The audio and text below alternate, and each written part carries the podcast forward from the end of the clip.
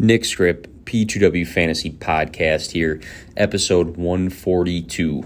If you missed the last two, they've been pretty straight and to the point. Episode 140 was positional draft strategies and what I look for when weighing out guys for each position. Episode 141 was very QB focused. I looked at a breakout, three sleepers, and a dark horse QB1. Emphasis today, tight ends. So looking at the tight end position, it is a position that can separate you from the group of managers in your specific league. And I think it's a position that has a lot more strategy than others when it comes to the fantasy football world. Tight ends, I feel like people either go full into drafting one or punt the position. But I feel like in either sense, you should have some sort of game plan for how you want to roster a tight end and build your specific team. So what we'll look at today is a couple guys that I feel like are big targets of mine in why heading into 2022. And I will say first off here that Travis Kelce, Mark Andrews are the clear tier 1 and 2 for me as well. I like some other guys a lot more than consensus, but you know, I'm not trying to get cute and say that I have somebody above Kelce or Andrews for this year. The guy that I have at 3, I'm extremely high on, but Kelce and Andrews differ in a handful of reasons, and one of those reasons is the price of what you have to pay in your specific draft if you do want to go and grab Kelce or Andrews. And I have that in front of me. So, for instance, Travis Kelce is going as the tight end 1 and 14th overall for his ADP. And ADP is his average draft pick, where he's going in specific fantasy drafts. So 14th overall for Kelce means that you would take him above CeeDee Lamb, Debo Samuel, Nick Chubb, Alvin Kamara, and Javante Williams, to name a few players. So you're making that decision that you want to establish your team with having Travis Kelce over those guys. Mark Andrews going as the tight end 2, a little bit cheaper, but not by a ton. So we just said Kelce is being drafted as the tight end 14. Mark Andrews is being drafted as the tight end 23. So if you take Andrews, you would make the decision to take Mark Andrews over guys like Saquon Barkley, Mike Evans, Keenan Allen, and AJ Brown. So while I'm not against you taking either one of these guys because I feel like they are in the upper tier, tier 1 for tight ends, I think for this year, specifically for redraft, if I am drafting, I'm not going to take one of those two guys. And again, I'm going to say this over and over again. I'm not telling you not to. I'm just saying that I think that out of the guys listed, you know, if you take Kelce, you'd be missing out on these guys, or Andrews, you'd be missing out on these other guys. I think I'd rather have a plan to pivot off of that expense of a top 25 overall pick for a tight end position and wait a little bit to go and grab somebody else. So I got a couple guys that I would be targeting along with their specific price and where you'd have to grab them in drafts. So I have Kyle Pitts as my tight end 3 for this coming season, and everybody likes Kyle Pitts. I mean, he was a freak athlete, unicorn sort of player coming out of Florida this past season as a rookie, and you know, a lot of people view him as the dynasty tight end 1, but I don't think many are putting him, you know, quite yet as the overall tight end 1 for redraft purposes. Does he have that in his range of outcomes? I think there is a chance, and we'll get into that in a second here, but Kyle Pitts being drafted as the tight end 3, number 35 overall. So if we're looking at Kelce 14, Andrews 23, Pitts is at least, you know, 12 spots later than Mark Andrews, and there's a decent gap between him and Travis Kelce. So I think strategy-wise, I'd be more into, you know, drafting somebody else instead of Kelce or Andrews, and then picking Pitts at that 35 overall spot. This past season, he had over 1,000 yards receiving, which was the second most receiving yards by a rookie tight end ever.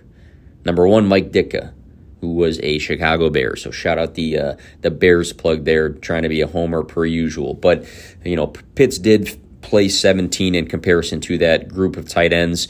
They did add that extra game this past season, but it's still impressive for him to have over 1,000 yards receiving as a rookie tight end. He was number 5 in targets with 110, number 7 in receptions, number 3 in receiving yards, as we mentioned, number 2 in air yards, and number 3 in deep targets for the tight end position, looking at player profiler data.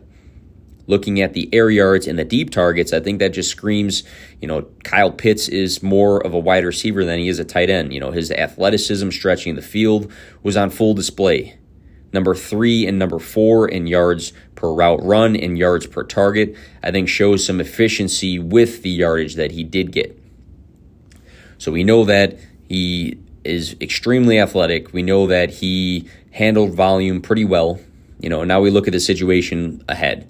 Marcus Mariota is going to be the starter as of today for the Atlanta Falcons. And some people look at that as a poor situation, but we also need to note Marcus Mariota's connection to tight ends in the past. A lot of people have brought up Delanie Walker, for example. In 2015, Marcus Mariota to Delanie Walker resulted in Delanie Walker being 3rd in points per game that year for tight ends. He had 133 targets that year. So obviously, it's not a year that just happened. It wasn't last year or 2 years ago. It's in the past, but we have seen Marcus Mariota have a connection to his tight end, and that tight end do very, very well for fantasy. So I think looking at the situation for Pitts, 120-plus targets on an offense featuring literally him and Drake London as the premier pass catchers is appealing to me. There is concerns for touchdowns, which was not a strong suit for Pitts this past season, but my math is this: high target volume plus extreme athleticism plus skill equals touchdowns to come. Kyle Pitts is a premier tight end to target if you don't want to spend the capital of Kelce or Andrews. Next guy on my list, if you don't want to pay that 35 overall price, is Dalton Schultz for me, Cowboys tight end. He's being drafted as the tight end 6 and 65th overall. He was a tight end 4 in 2021. He was number 5 in routes run, number 6 in targets, number 3 in receptions, number 7 in air yards, number 6 in receiving yards, number 6 in yards after the catch, and number 5 in total touchdowns. So he was very efficient and did very well in multiple different categories this past season. 62.5% of his games, he was a top 12 tight end. He had 3 games of 20-plus fantasy points. Now we look ahead to 2022. Amari Cooper is in Cleveland. Michael Gallup is recovering from his ACL tear. I think there's the true potential for Dalton Schultz to be the tight end 2 in his system, which, again, is appealing to me. If you listen to my positional draft strategies episode where I overemphasize that I want to target tight ends that can be either the 1 or the 2 option in their offense. I think it provides stability for your tight end position. I think it provides more consistency when a guy sees a target share that is consistent on a weekly basis. So Dalton Schultz would be my tight end pivot after Kyle Pitts. So I think if I want to go and grab, an elite tight end, that's my tier 2 tight end by himself, Kyle Pitts, I would spend that 35 overall draft capital. If not, I can wait all the way to pick 65 around that range and go and grab Dalton Schultz from the Cowboys, who I think is geared up to have a really nice season. If I wanted to wait a little bit longer than that, so that kind of seems like the strategy here is pivoting off of Kelce and Andrews' price. Then what do? Okay, it's Kyle Pitts. Well, if I want to wait a little bit longer, then it's Dalton Schultz. If I want to wait a little bit longer, it's Zach Ertz for me. Zach Ertz is being drafted as the tight end 9 and 95th overall. So we went from Kyle Pitts at 35, Schultz at 65, and now Ertz at 95. So I'm waiting longer and longer in my draft if I wanted to go this route. This past season, weeks 7 through 17, his transition to Arizona, he was the tight end 4 for fantasy.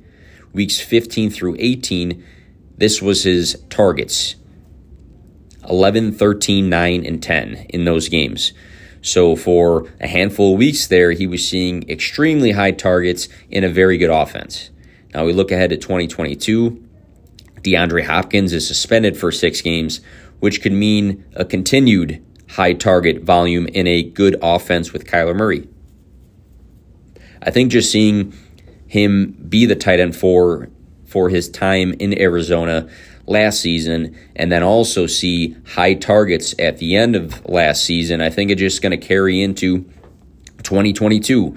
And Zach Ertz is a guy that does well with volume and does need some volume when it comes to the fantasy world. We've seen it in Philadelphia through a good chunk of his career. But again, with only Hollywood Brown, him, maybe Rondale Moore, maybe AJ Green, I think Zach Ertz, as I've said over and over again, has that potential to be the number 2 piece in his offense, at least until DeAndre Hopkins comes back. So I think Zach Ertz is a really good target for 2022.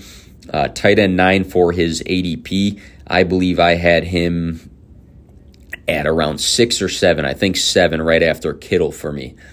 So Schultz, Ertz, if I wait even longer, my big breakout, Cole Kmet, tight end 13. He is being drafted 125th overall. So again, down that list, Pitts at 35. If not, Schultz at 65. If not, Ertz at 95. If not, Cole Kmet at 125. And Cole Kmet I actually have as a top 10 tight end for this coming season. I've talked about him plenty. Again, not being a Bears homer or anything like that, but Cole Kmet is geared up to be a guy that is featured as, again, potentially the number 2 option in his offense behind Darnell Mooney. The Bears really didn't add anybody of significance. It's a bunch of guys. It's Byron Pringle and Velus Jones Jr. and, N'Keal Harry. There hasn't really been an established guy added to this system that, I think is going to take away from Cole Kmet's opportunity for a high target share. And we saw glimpses last season. We saw some consistency in target share. We saw some better receiving days from, in comparison to year 1. What was missing was the touchdowns, but I've said this multiple times now. If a guy is getting consistent targets and has pretty decent receiving yards, I think the touchdowns should come. And I really, really do like Justin Fields, and I think him and Cole Kmet have a nice connection. And I expect Cole Kmet to have the potential to be maybe even a top, 5 to 7 guys in total targets for the tight end position, because again, the Bears are going to need to throw. They don't have a ton of guys to throw to, and I think he's already established his role in this Bears offense. So if you want to completely punt, here's 3 other names that I think are interesting for this coming year, and they all have something in common that I'll just continue to reiterate. But Evan Ingram, tight end 20, he is being drafted 177th overall. He is with the Jacksonville Jaguars right now. Austin Hooper, tight end 22, being drafted at, the 191st spot right now. Those 2 have in common that they are in brand new offenses. Obviously, Ingram with the Jaguars and Trevor Lawrence. Hooper in Tennessee with Tannehill. Both of those guys have the potential to step in and have a decent target share, I think, right away. Ingram, we've seen his athleticism before. He's kind of had, a bit of a disappointing career after his, really, really nice rookie season. But, with these guys in the Jaguars offense, Christian Kirk and Zay Jones and Marvin Jones Jr., Treadwell, Shenault, we just go down the list. They don't have this, massive alpha in the system. You can say like Kirk got paid X amount of money, but it's a bunch of guys that I think can make some plays. But if he establishes a good role with Trevor Lawrence, he can have a career bounce back. Austin Hooper, we've seen in his past have some really nice fantasy finishes in Atlanta. In Cleveland, it was a different story. He was utilized in a different way. He didn't have the same volume he had with Matt Ryan. And reports came out that Ryan Tannehill prefers Austin Hooper and has had a good connection with him early on in OTA. So could he establish himself with Woods and Burks? And that system is a consistent target for Ryan Tannehill on a team that no longer has A.J. Brown.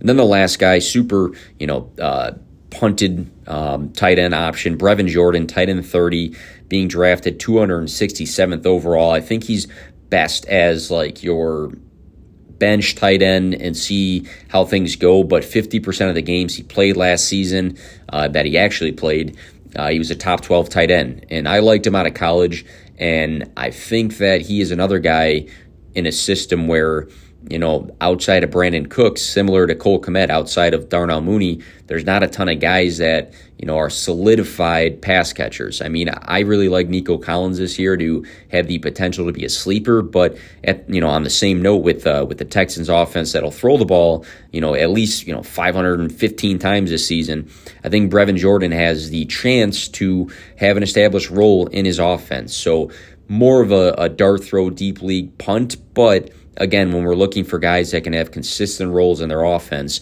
I think he's a guy that has that opportunity too. So that's kind of how I would go about my draft here. If I don't grab Kelce or Andrews, I think my primary target would be Pitts.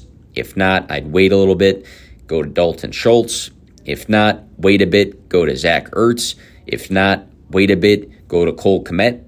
And then the three guys I talked about at the end might be my bench guys that I'm going to see if they take off or not. But, yeah, I think it's important to have a draft strategy for the tight end position because it is important. And, you know, it's not a position that you can just stream, I don't think, on a weekly basis. I think some people go into their season thinking they can do just that and just stream a tight end all the time. But then you're going to get guys that score, you know, 12 points one week, and then you'll have another week where a guy scores a goose egg of zero. So I think, you know, again, check out that positional draft strategies.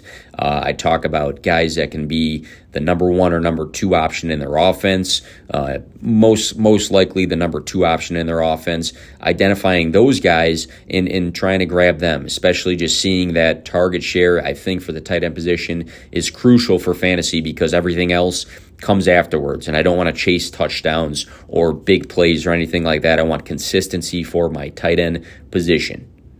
And I'm always looking to play to win. So again, episode 142, tight end focus, episode 141. If you missed that, go back. It's only, I think, 20 minutes long, just like this one. And I talked about some QBs. Probably have a running back one coming up. But again, we're getting closer and closer to the season. Just trying to help you guys play to win. Appreciate you guys.